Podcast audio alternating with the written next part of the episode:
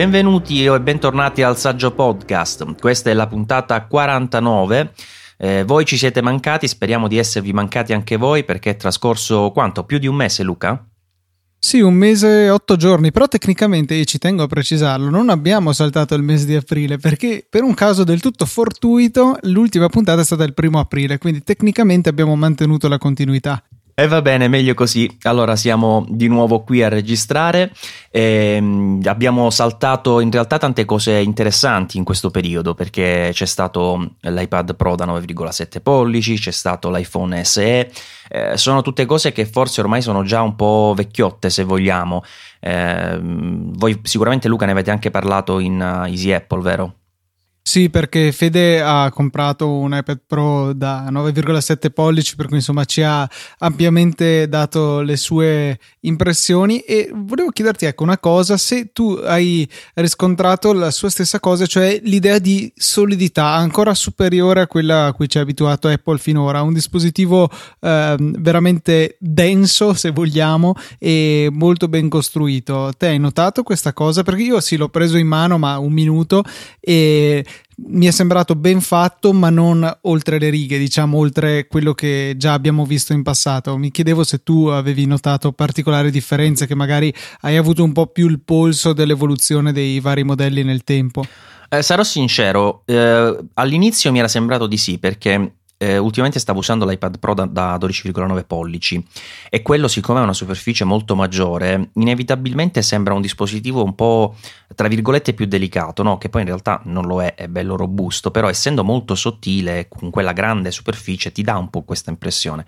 eh, L'iPad Air 2 invece, che avevo un po' messo da parte, eh, l'ho messo al confronto con l'iPad Pro da 9,7 pollici. Ho notato in realtà pochissime differenze, quindi no, la mia risposta è no, non ho avvertito un miglioramento diciamo rispetto all'Air 2. È sicuramente l'iPad Pro da 9,7 pollici un dispositivo secondo me eccezionale. E poi nelle note di questo episodio troverete sia il link alla recensione dell'iPhone SE che dell'iPad Pro da 9,7 pollici. Eh, giusto comunque una piccola considerazione vorrei farla perché eh, come dicevo prima io ho fatto un po' tutto, tutti i passaggi, non ne ho saltato uno di, di, iPad sia perché li uso ma anche per il discorso del, del blog, per recensirli.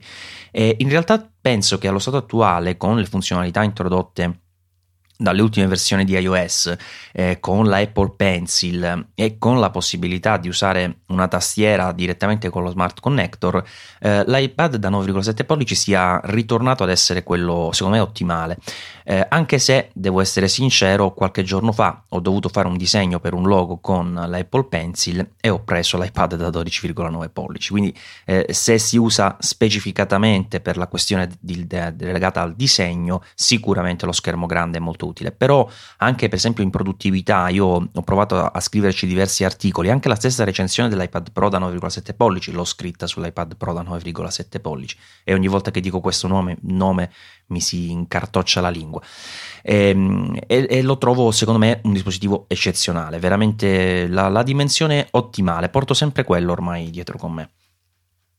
Sì, credo che eh, non fosse stato un caso all'epoca nel 2010 quando era uscito il primo modello che guarda un po' aveva eh, proprio quel polliciaggio lì. Eh, si trova in una, in una nicchia eh, quasi perfetta secondo me tra eh, l'estrema portabilità che invece occupa il mini e l'estrema grandezza che invece ti dà la possibilità magari di gestire più comodamente il multitasking che garantisce invece il fratello maggiore da 13 pollici. 9,7 rimane comunque una dimensione tale che portarlo in giro non è un problema ti consente di utilizzarlo comodamente in altri scenari tipo a letto dove un 13 pollici risulta eccessivo magari solo per scorrere la timeline di Twitter e al contempo però rimane con una dimensione fisica anche perché i pixel sono gli stessi del 7 dell'8 pollici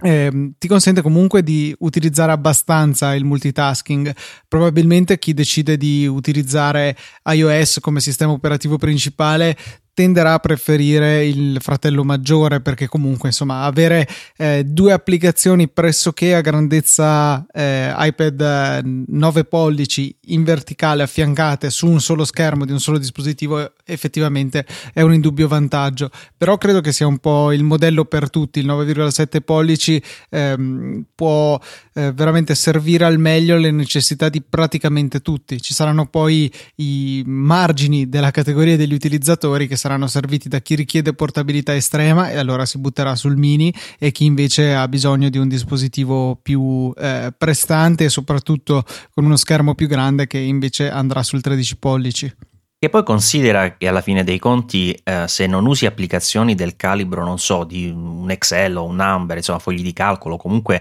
elaborati complessi, il fatto di avere due applicazioni affiancate sullo schermo della, dell'iPad da, chiamiamolo 10 pollici, alla fine dei conti non è un limite, ci stanno benissimo. Cioè, io, per esempio, eh, mentre scrivevo la recensione, avevo eh, Byword per la digitazione di, dell'articolo e poi dall'altra parte a fianco avevo una, una finestrella in split view con, uh, con Safari dove eh, se mi dimenticavo qualcosa potevo fare un, al, al, al, volo una ricerca su internet. E ho lavorato benissimo quindi eh, ehm, anche lì ecco mettiamolo un paletto. Sì eh, utile eh, le applicazioni a pieno formato affiancate ma dipende da quale applicazioni perché se si tratta del browser di eh, un'applicazione di messaggistica piuttosto che di una di videoscrittura il fatto di non averla proprio a schermo pieno ma averla un po' più piccola non comporta assolutamente una limitazione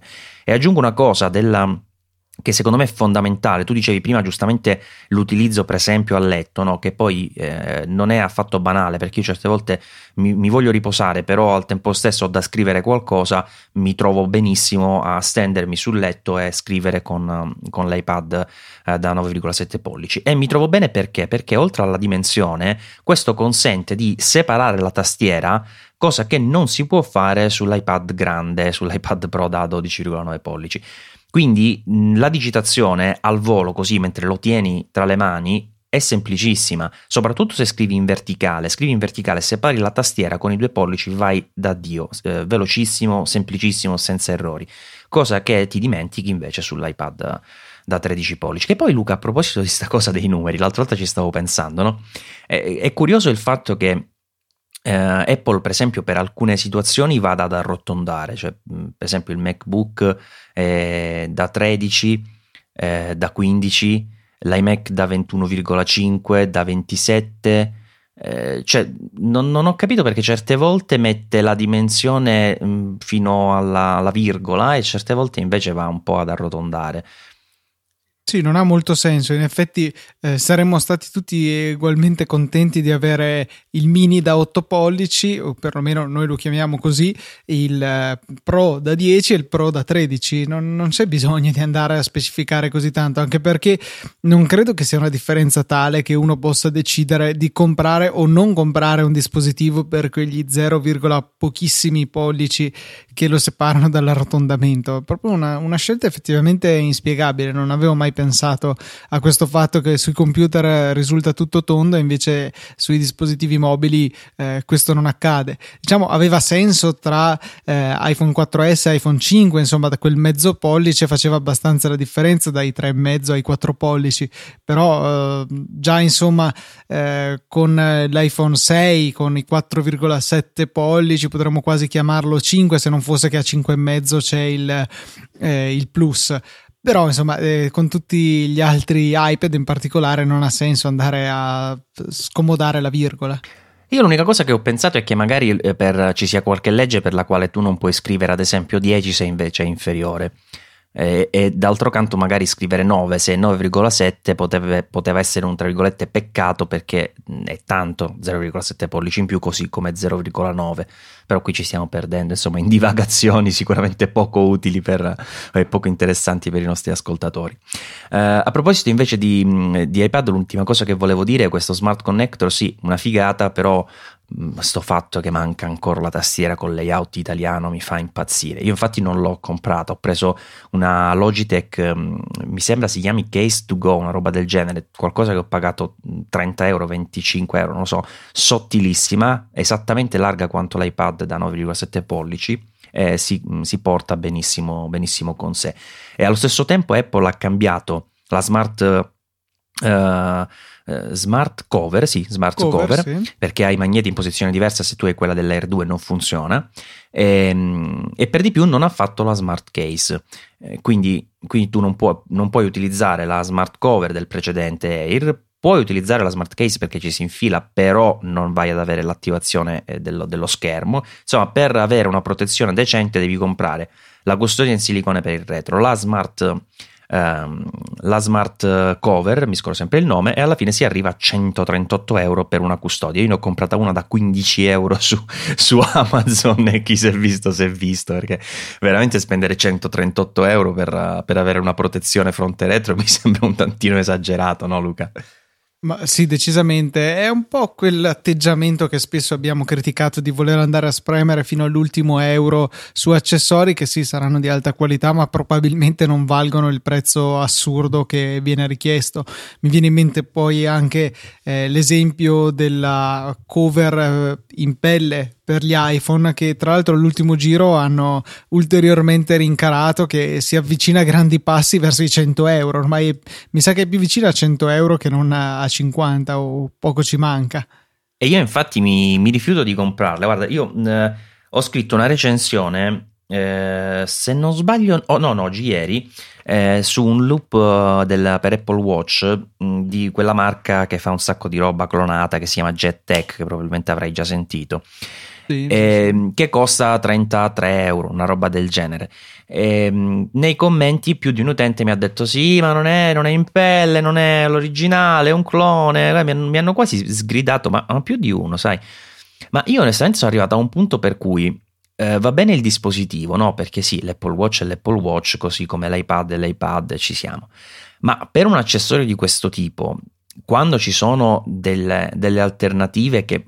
non lo metto in dubbio, non saranno di pari livello, ma ti consentono di risparmiare qualcosa come l'80, il 90%, cioè non prenderle in considerazione secondo me è da, da pazzi, cioè non, non, riesco a capire questo fanatismo per cui devi avere per forza tutto Apple, o sono io strano Luca? No, cioè secondo me uno deve fare una scelta precisa, cioè se uno valuta il, il fatto che sia un materiale perfetto, tutto curatissimo fino all'ultimo dettaglio, allora magari può valere la pena di spendere di più per, ehm, per avere l'accessorio Apple, ma mm, cioè, chi invece non, non lo ritiene così fondamentale, non, non lo, certo non mi sentirei di criminalizzare la cosa, ecco, perché Dopotutto uno magari già ha speso un sacco di soldi per prendere il dispositivo Apple, non vedo perché debba eh, sganciare tutti gli altri che mancano per arrivare a prendersi anche l'accessorio quando poi non ne ha bisogno. È un po' come eh, col vestiario, cioè tante volte si va veramente solo a pagare la marca anche più o meno a parità di qualità. Sì, che poi per certe cose, cioè io l'ho sempre fatto, cioè la smart cover è da anni che esistono quelle clonate cinesi che costano 10 euro, però le ho, più o meno le ho sempre comprate, anche quelle red, cioè le ho, ce le ho di tutti i modelli, perché comunque costavano 39-49 euro.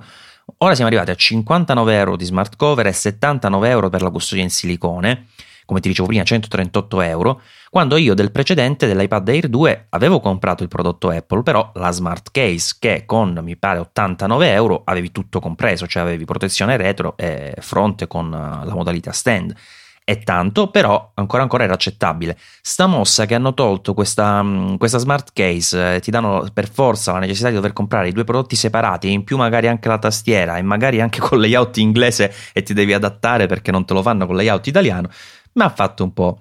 eh, girare i cosiddetti. Comunque, iPad Pro, secondo me, ottimo prodotto. iPhone SE, ottimo prodotto, ma non lo userei mai. Mi ha fatto un'impressione, Luca, quando sono tornato. Alla... È, è, vero che stavo usando, quando ho iniziato a testare l'iPhone SE, da qualche mm, settimana ormai il 6S Plus, quindi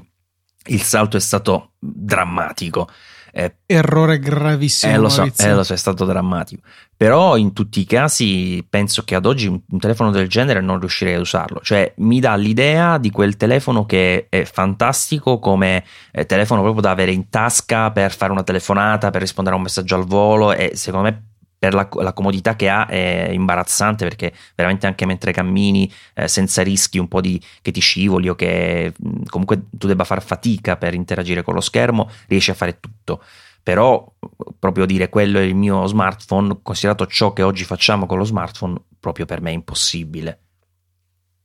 Sì, sì, sì, cioè è una, uno di quei passaggi dopo i quali è veramente impossibile tornare indietro. Io stesso no, non mi ci vedo. E mentre potrei comprendere un passare dal plus al 6 e viceversa, quasi come fossero intercambiabili, un salto così grande come è invece tornare al 4 pollici lo vedo veramente improbabile. Sì, assolutamente sì. Eh, non so come stanno andando le vendite, però una curiosità che ti volevo dire è che eh, io lo avevo comprato perché avevo intenzione di tenerlo. Eh, alla fine però dopo averlo provato un po', siccome ho già il 6S e il 6S Plus, insomma questo da, da 4 pollici, ho detto no dai, non, non, ha veramente nessun senso anche perché eh, mia moglie stessa si è abituata già alla, alla dimensione del 6 pollici, del, del, scusami, del 6, non tornerebbe ai 4 pollici, quindi eh, ho deciso di restituirlo. Quando ho chiamato eh, per la restituzione se ne occupa in Italia, se non erro TNT, il corriere mi ha detto ma com'è tutti questi resi dell'iPhone SE? Eh, dico, guardi, io l'ho comprato per tenerlo, poi ho cambiato idea insomma lo sto restituendo visto che c'è questa possibilità. E, ehm, e lui mi ha detto: Sì, lo sappiamo, lo gestiamo noi i ritiri. Lo, c'è sempre, diciamo, dopo il lancio di un prodotto, una piccola percentuale di resi, ma da quando è uscito l'iPhone SE stiamo, siamo praticamente eh, bombardati da richieste di reso. Dice che è proprio un picco di richieste di, di, di reso incredibile. È una, una cosa curiosa. Non me lo aspettavo, onestamente. Cioè perché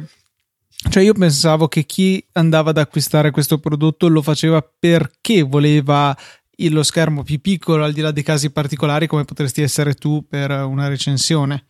eh, non lo so, anch'io ho fatto questa stessa riflessione, però dato di fatto, insomma, non aveva ragione, insomma, il tipo non sapeva neanche chi fossi, quindi non è che eh, mi stava eh, regalando uno scoop, lui lo ha detto così in, con nonchalance senza pensarci, semplicemente perché era stupito della, di questa ondata, insomma, di, di richieste. Eh, comunque, eh, le, le cose per Apple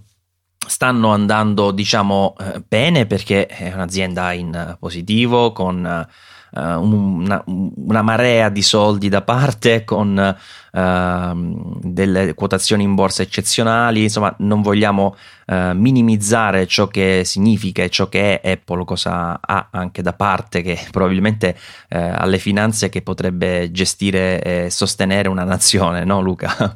Eh. Sì, eh, malgrado questo fatto che ormai sappiamo tutti è completamente spacciata dopo gli ultimi risultati fiscali, eh, è praticamente lì lì per la bancarotta. Eh, è una mia... Malgrado questo, insomma, per ora tiene botta. Veramente, comunque, con questo discorso dei risultati fiscali cioè, stanno un po' cavalcando tutti l'ondata del fallimento di Apple, che ogni 3x2 esce un articolo per cui Apple dovrebbe fallire a momenti per questo o per quell'altro motivo. Qui abbiamo avuto sì un, un trimestre con, uh, che, che leggermente in calo anno su anno eh, oddio, leggermente, un 13% non è pochissimo per carità, però Luca, da quant'è che Apple cresceva ogni trimestre? Sì, era un poco tempo, 13 anni giusto, che, che, che non, non, ne sbagliava una, nel senso eh, cresceva di più, cresceva di meno, ma la crescita era stata costante. Eh, diciamo che non serve secondo me essere un particolare genio economico per capire che eh, questa cosa non può durare per sempre. La fine l'abbiamo vista in, questo, in questa occasione, in questa ultima trimestrale, ma eh, insomma eh, di certo non, non si tratta di un'azienda che abbia scoperto scollinato completamente, è passata dal guadagnare a fare un sacco di soldi a perdite devastanti. Semplicemente è un po' indietreggiata, secondo me, eh, anche dovuto al fatto che il mercato sta pian pianino giungendo alla saturazione. Finora eravamo riusciti ad avere numeri sempre crescenti grazie al fatto che sì, eh, c'erano sempre più acquirenti per iPhone, ma c'erano anche sempre più posti dove questo era vendibile. Eh, una volta che siamo arrivati in Cina e lì è stato un mercato enorme, come ha dimostrato il grandissimo grandissimo successo dell'iPhone 6. Eh, adesso c'è il mercato indiano che si sta un po', un po' muovendo e leggevo che iPhone SE è stato anche in parte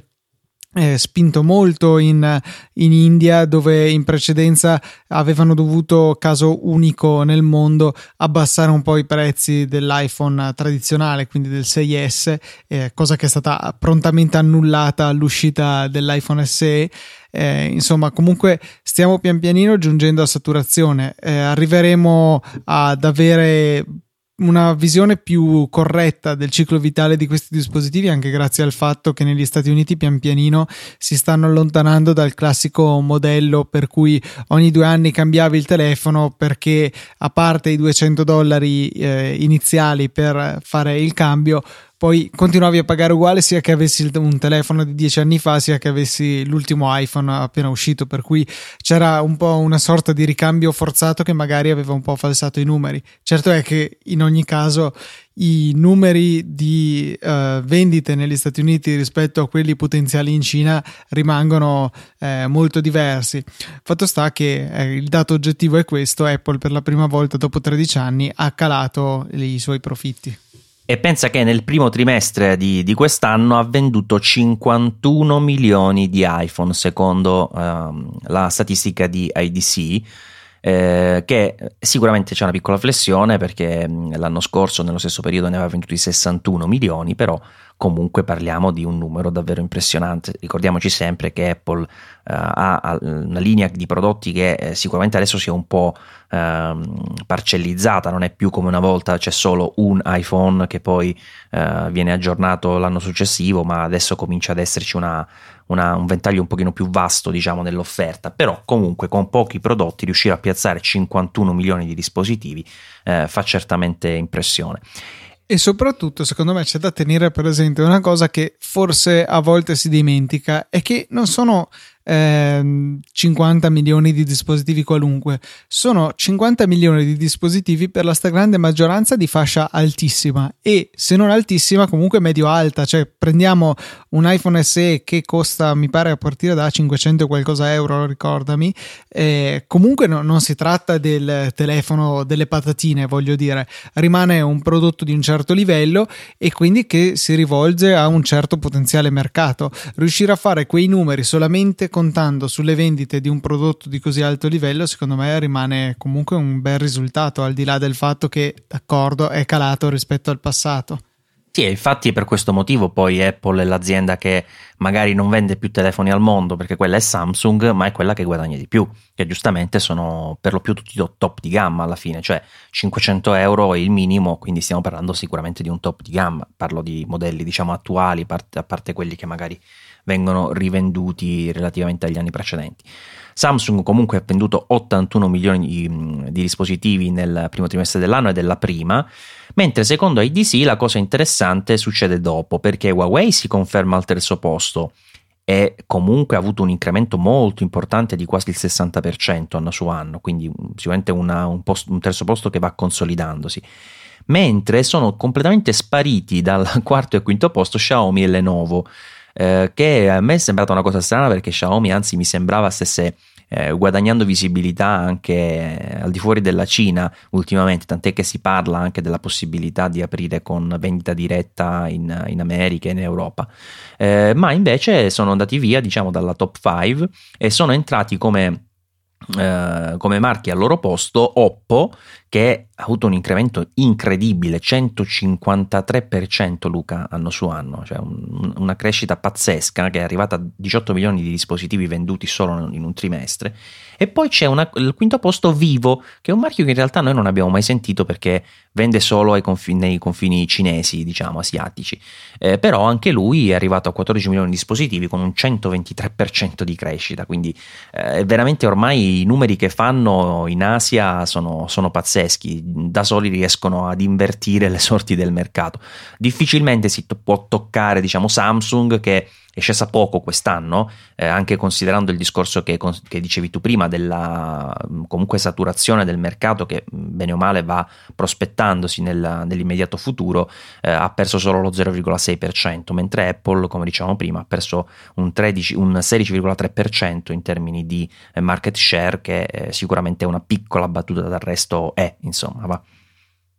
Sì, una piccola battuta d'arresto, ripeto, Samsung copre veramente ogni nicchia di mercato, per cui è normale che magari se perde un po' dalla parte, guadagna dall'altra, è più facile mantenere stabile o addirittura incrementare le proprie vendite. Assolutamente sì. Eh, comunque vi ripeto, recensioni di iPhone SE e eh, iPad Pro 9,7 pollici, se non le avete ancora lette, le trovate nella, nelle note di questa puntata, dove troverete anche eh, un link ad un articolo eh, che eh, ci anticipa il fatto che nel, nel prossimo iOS 10 eh, dovrebbe esserci un'applicazione dedicata ad HomeKit. HomeKit è stata uh, integrata, se non ricordo male, in iOS 7, vero Luca? Eh, credo proprio di sì, anche se è stato come pure in realtà negli iOS successivi un'integrazione un po' fatta in qualche maniera. Sì, un po' limitata sicuramente, poi pian piano sta, sta crescendo. Attualmente con um, iOS 9 già si, si, si, inizia diciamo, ad utilizzare, ce l'abbiamo nelle impostazioni HomeKit. Eh, io ad esempio ci, ci, ci ho associato uh, le luci, le Philips Hue oppure uh, il termostato di, di Netatmo e da lì poi posso condividere. Insomma, comunque eh, posso anche utilizzare il controllo vocale che è interessante grazie anche al, al supporto di HomeKit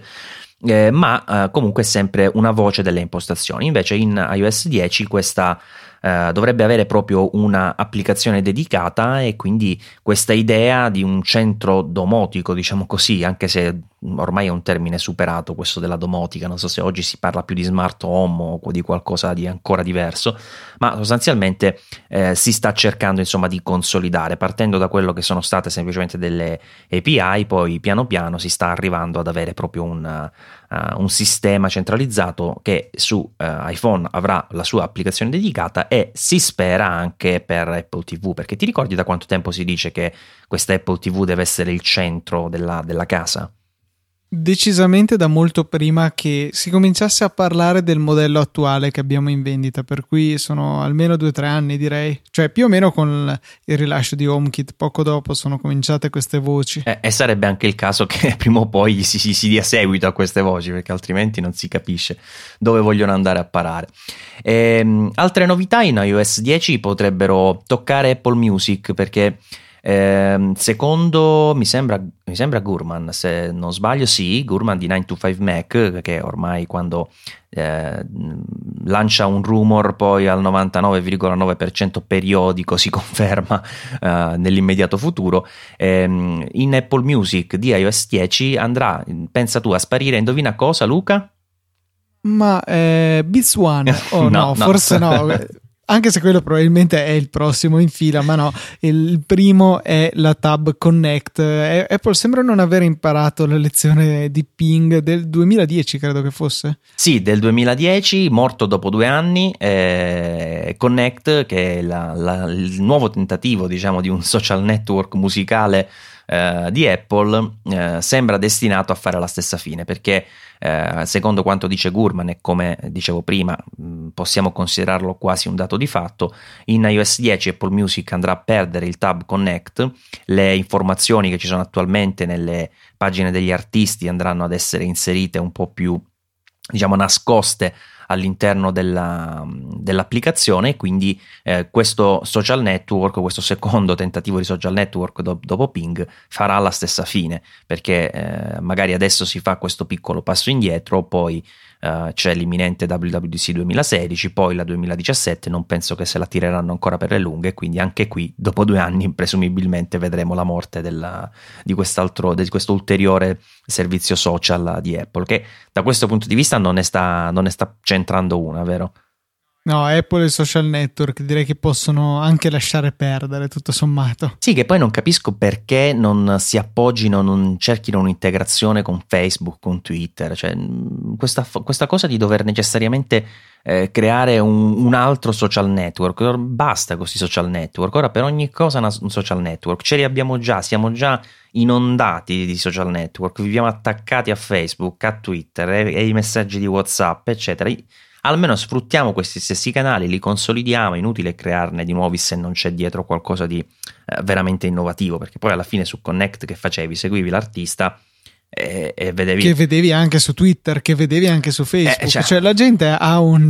eh, un, una quantità di tempo limitata per stare dietro a tutti questi social. Aggiungerne un altro è veramente inutile. Già mi ha stupito il fatto che invece Instagram sia riuscito a ritagliarsi un, eh, uno spazio piuttosto importante nell'ambito dei social network, perché comunque, malgrado in parte si vada a sovrapporre a Facebook, il quale permette a sua volta la condivisione delle foto, una condivisione dedicata appunto alle foto come Instagram eh, rimane comunque di grande successo. Eh, questo però cioè, è una di quelle cose che succedono sufficientemente di rado da, secondo me, non poterci fare conto per ulteriori sforzi di Apple nel settore. Sì, poi Instagram secondo me è un caso molto particolare perché è nato in un modo e si è sviluppato in un altro, nel senso che all'inizio era un social network abbastanza di nicchia dove magari trovavi davvero il fotografo oppure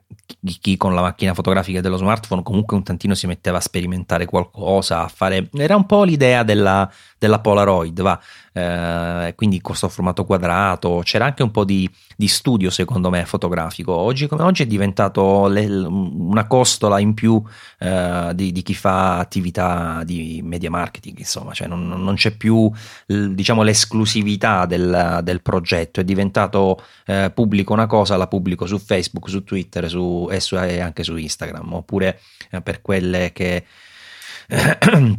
si fanno, si fanno, vedere per le fashion blogger, insomma, no? Eh, si, fanno, esatto. si, fanno, vedere lì, e, ma cioè, è finita lì. Secondo me ha perso moltissimo del suo appeal, almeno dal punto di vista puramente fotografico. Insomma, ecco, è, è, rimasto, è diventato semplicemente un altro social network. Questo un po' mi dispiace perché all'inizio era uno di quelli che, che personalmente preferivo, preferivo in assoluto. Eh, novità anche dietro le quinte per uh, iTunes perché è quasi pronto un aggiornamento che MacRumors ha già avuto tra le mani e quindi ha anche pubblicato degli screenshot. E ancora qui, anche qui voglio dire un passo indietro perché mm, se ricordate con qualche versione fa, forse anche forse proprio la 12, ora con questi numeri faccio un po' di difficoltà a ricordare esattamente, ma eh, Apple ha deciso di cambiare un po' le carte in tavola in iTunes, ha tolto la barra di lato, ha inserito quelle iconcine per le varie sezioni, musica, filmati, eccetera, eccetera, e ha fatto un po' un casotto perché già è un'applicazione che è mh, pachidermica, che ha all'interno 6 milioni di cose. Poi, dopo che hai sedimentato una, comunque uno stile di utilizzo, una comprensione da parte degli utenti, gli cambi un po' così drammaticamente le carte in tavola, seppure ci fosse insomma il modo di riattivare la barra laterale e via dicendo, però comunque ha avuto un impatto veramente negativo nell'utenza. E ehm, in questa nuova versione Apple farà un bel passo indietro, quindi ritorna la barra di lato, eh, sempre visibile già nella posizione di default, eh, spariscono quelle iconcine messe in orizzontale ma ritorna il menu a tendina, eh, insomma Luca anche qui un, un passo indietro di Apple che per certi versi è una cosa buona, cioè quando ci si rende conto di aver sbagliato qualcosa e si, si corregge, anche se significa tornare indietro, è sempre una, un aspetto positivo forse, no? Sì, un minimo di umiltà di certo non fa male. Eh, diciamo che rimane il problema che iTunes comunque venga ristilizzato rimarrà sempre un maiale con eh, il rossetto. Cioè è veramente un'applicazione che fa troppe cose e che onestamente non credo ci sia un modo di eh, riorganizzare in maniera che abbia senso in maniera che sia facile da utilizzare per tutti. Minimo minimo secondo me andrebbe separata la gestione dei media dalla gestione dei dispositivi mobili. Eh, però anche così comunque ci si ritroverebbe a gestire musica, i video, i, eh, i libri, gli audiolibri, i podcast, cioè veramente tanta tanta roba. Eh, iOS forse ha fatto un passettino troppo in là, nel senso che tutte queste funzioni sono icone separate sulle nostre springboard, però d- veramente non si può avere un, un'applicazione così ciccia, così eh, strapiena di funzioni che poi la maggior parte della gente non riesce a usare. Cioè, eh, banalmente andare a scegliere quali applicazioni vogliamo e come disporle nella nostra Springboard, che poteva essere una comodità magari dopo un ripristino dell'iPhone, adesso è diventato particolarmente complicato e sto dicendo boh, una prima funzione che mi viene in mente, ma potrebbero essere tanti altri gli esempi. Non credo che possano risolvere i problemi di iTunes semplicemente andando a fare marcia indietro su alcune delle scelte eh, dell'applicazione, delle scelte estetiche fatte in precedenza, senza contare che perché poi eh, i problemi di iTunes in termini di prestazioni sono altri anche di usabilità. Pensiamo che a tutt'oggi è una delle poche applicazioni che vengono distribuite con OS X che ha una finestra delle preferenze di tipo modale, sarebbe a dire che impedisce di fare qualunque altra cosa, di cliccare in altre zone dell'applicazione fin tanto che è mostrata. Ora, se tutte le altre applicazioni che mi vengono in mente invece hanno la possibilità di sì, richiamare le, le preferenze, ma eh, gestirla come se fosse un'altra finestra dell'applicazione. La sposto di lato e vado avanti con quello che devo fare. Sai, mi, mi hai ricordato io, quando programmavo mille anni fa con Visual Basic che si lanciava la finestra con Show 1, mi pare, che aveva proprio questo effetto della, della finestra modale che bloccava insomma la, la, la main Windows. Insomma. Comunque, Um, iTunes deve essere distrutto per quanto mi riguarda, per essere sintetici, eh, perché allo stato attuale è veramente impossibile da andare ad aggiustarlo. Cioè, c'è troppa roba, Luca, come dici tu giustamente tu, e anche eh, delle, fare delle piccole attività ti passa veramente la voglia. Però devi anche considerare una cosa: che se tu andassi a, a scomporlo ulteriormente, diventerebbe ancora più un macello, perché già abbiamo eh, sul Mac il Mac App Store iBooks, iTunes che ti tiene insomma gran parte di queste cose. Poi abbiamo l'applicazione foto per la, la, uh, il discorso fotografico. Eh, diciamo che se anche su iTunes si andasse a dividere in podcast, musica, eh, magari con l'applicazione dedicata ad Apple Music, eh, l'applicazione dedicata al telefono, quindi alla sincronizzazione con iOS in generale, eh, quella per i video, insomma, non, non, se ne uscirebbe davvero più. Eh, in effetti non è una soluzione, non è una, una, situazione semplice per Apple, secondo me, trovare una soluzione a questo, a questo tipo di discorso.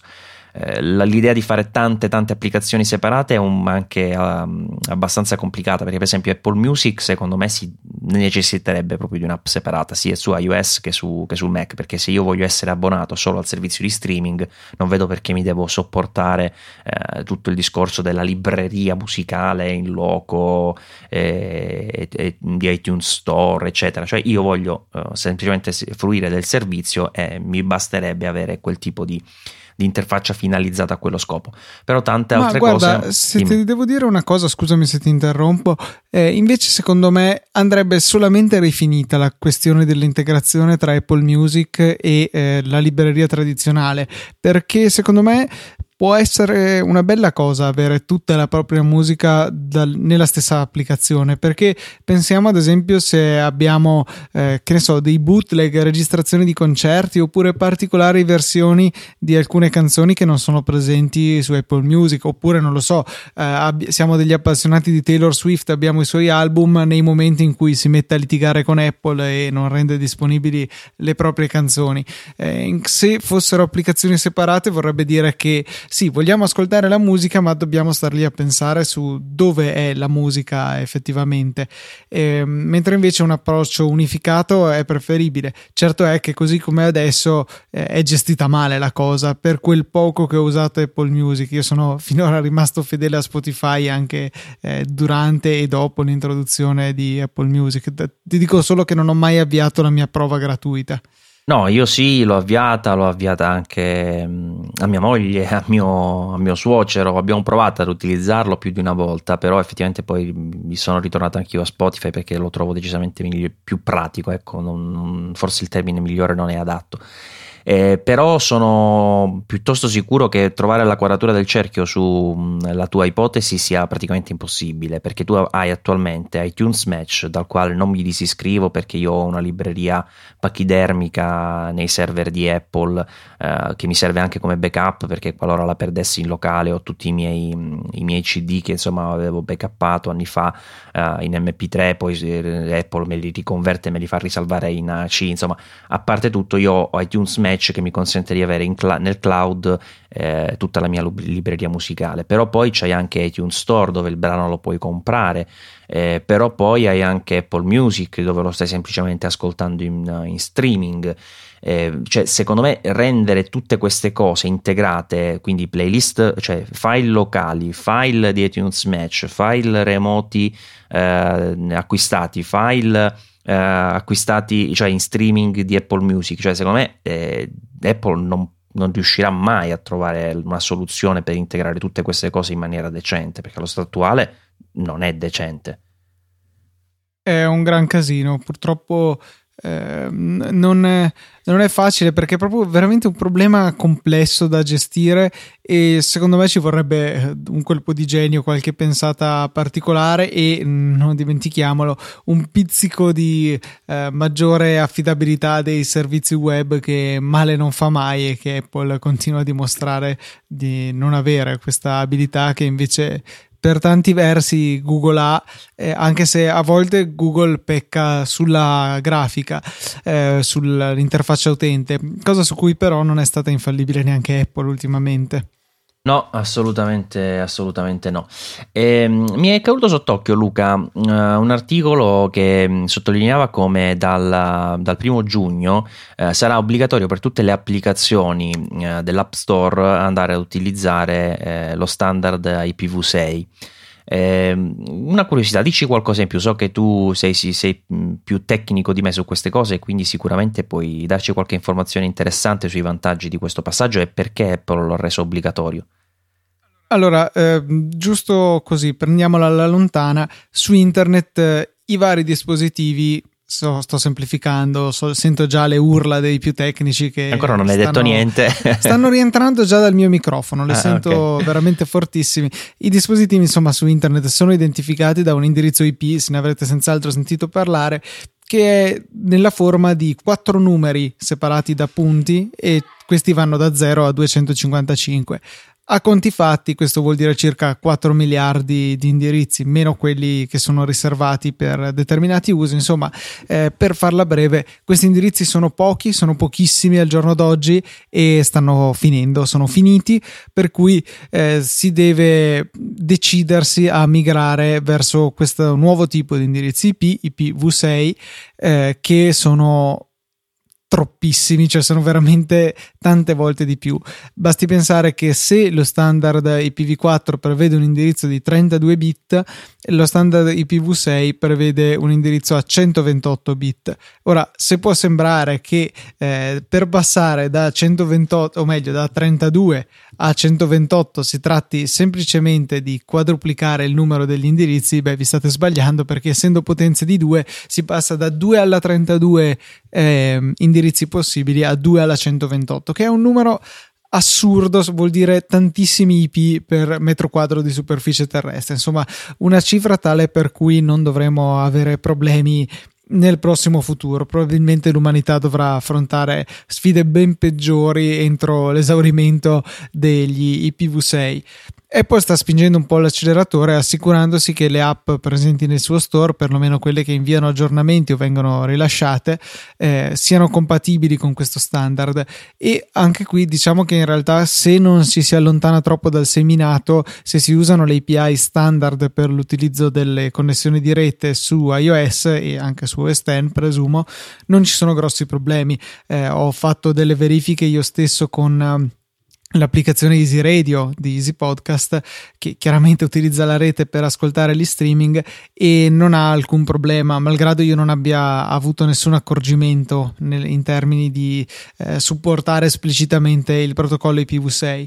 la cosa eh, carina è che ehm, su X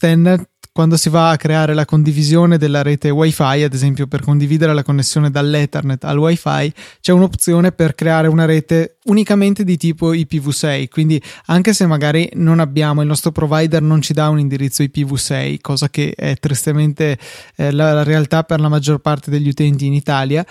ehm, possiamo comunque fare dei test sulla nostra applicazione, vedere come si comporta con eh, IPv6 e niente, un minimo di pressione sull'acceleratore va sempre bene, ma rimane il problema che sono gli stessi provider di servizi internet che almeno da noi eh, sono abbastanza recalcitranti al passare a IPv6.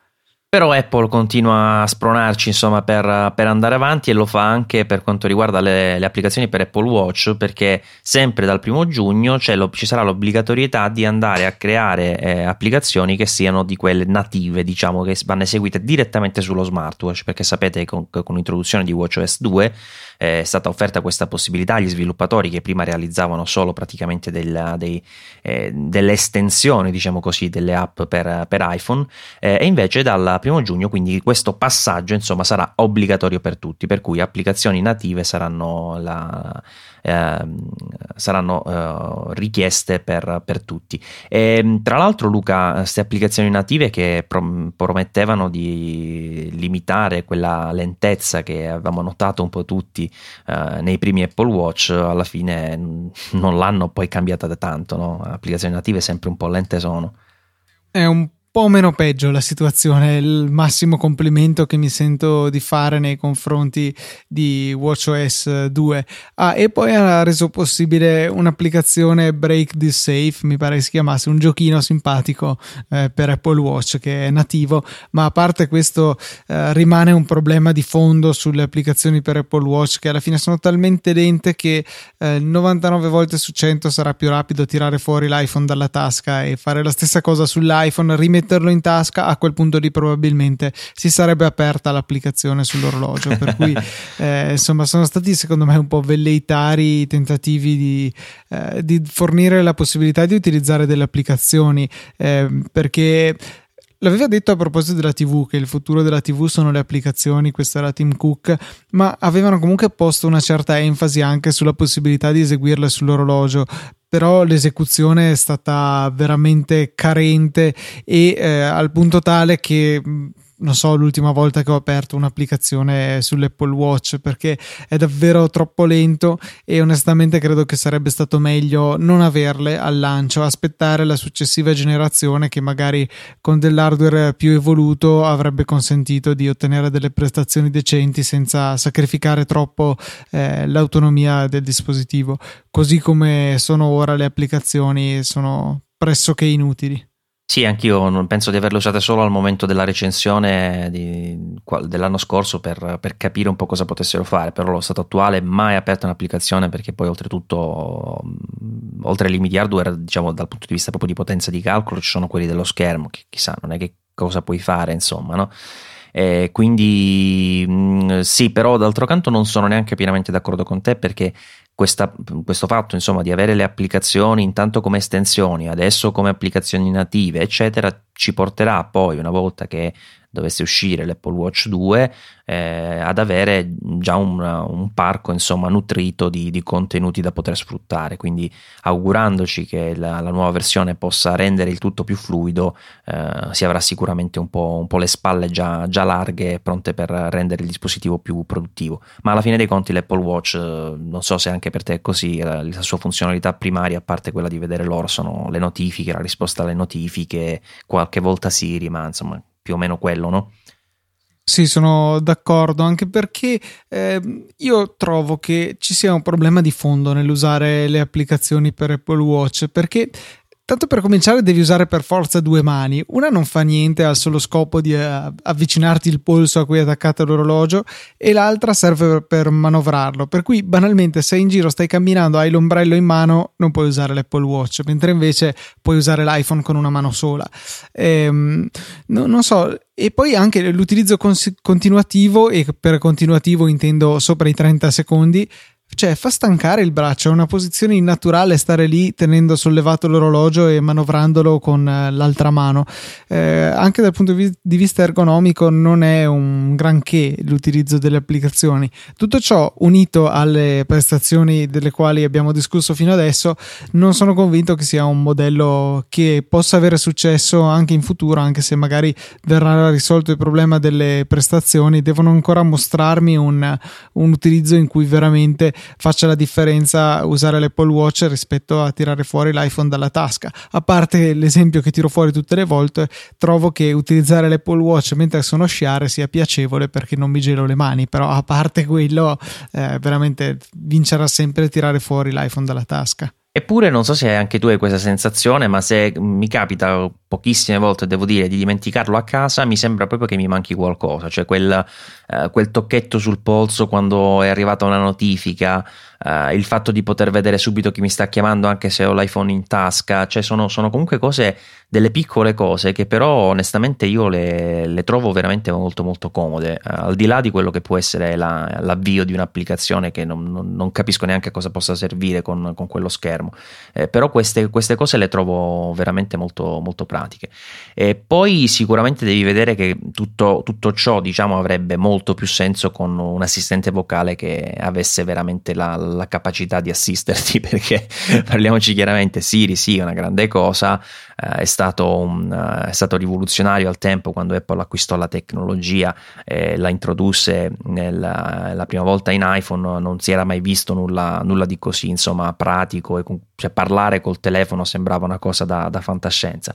Oggi Siri eh, continua ad essere un, sicuramente un buon assistente, diciamo, per quelle cose base, però eh, le sue limitazioni di, sono, sono, rimaste quelle ed è cresciuta veramente poco se vai a vedere nel, negli ultimi tempi. Tant'è che eh, i vari Cortana, eh, eccetera, insomma, sono riusciti a, a, super, a, ridurre il gap in brevissimo tempo, pur partendo praticamente da, da zero.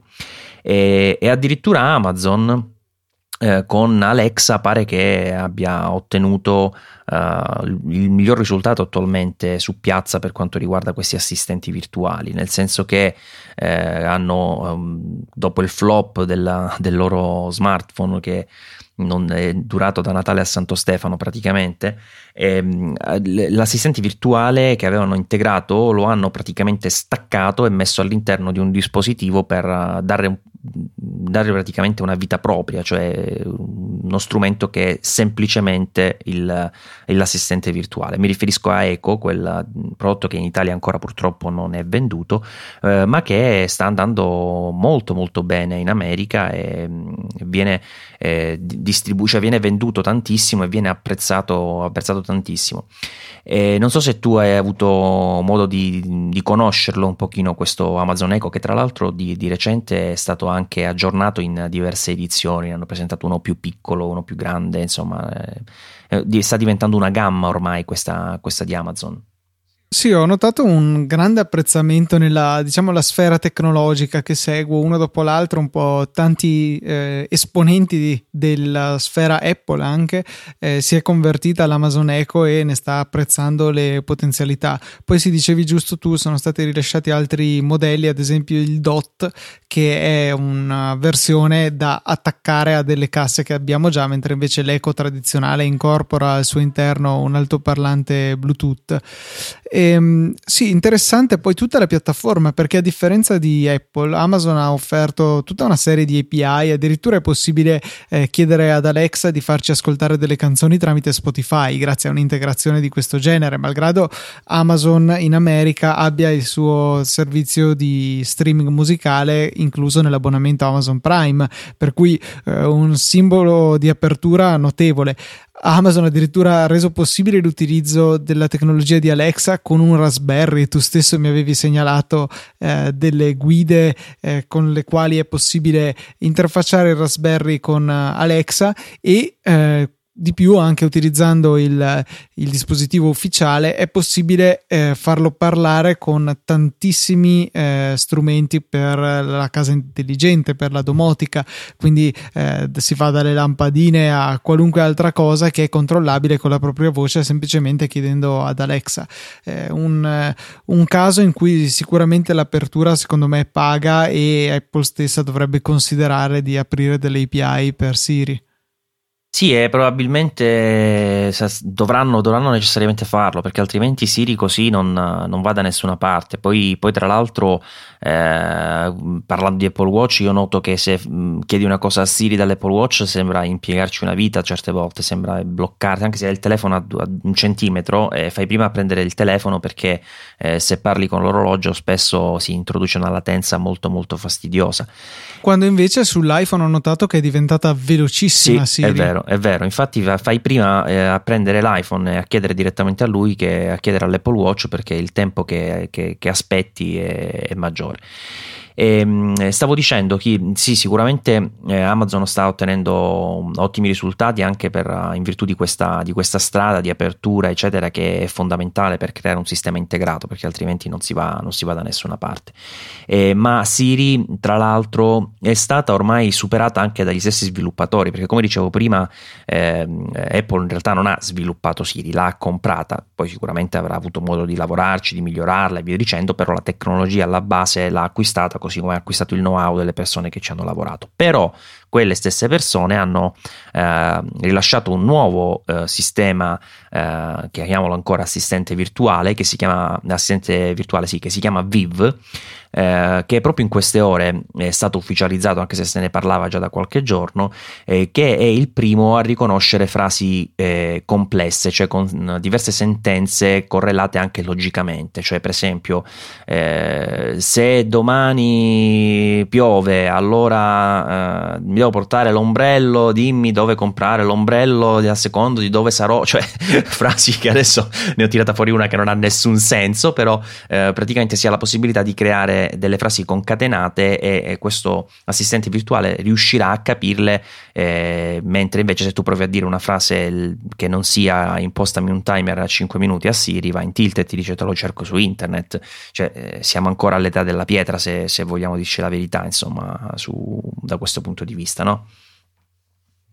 Sì, decisamente sì, è un, un, settore dove c'è ancora ampio spazio per l'innovazione. E ovviamente l'innovazione di Samsung che cosa si traduce?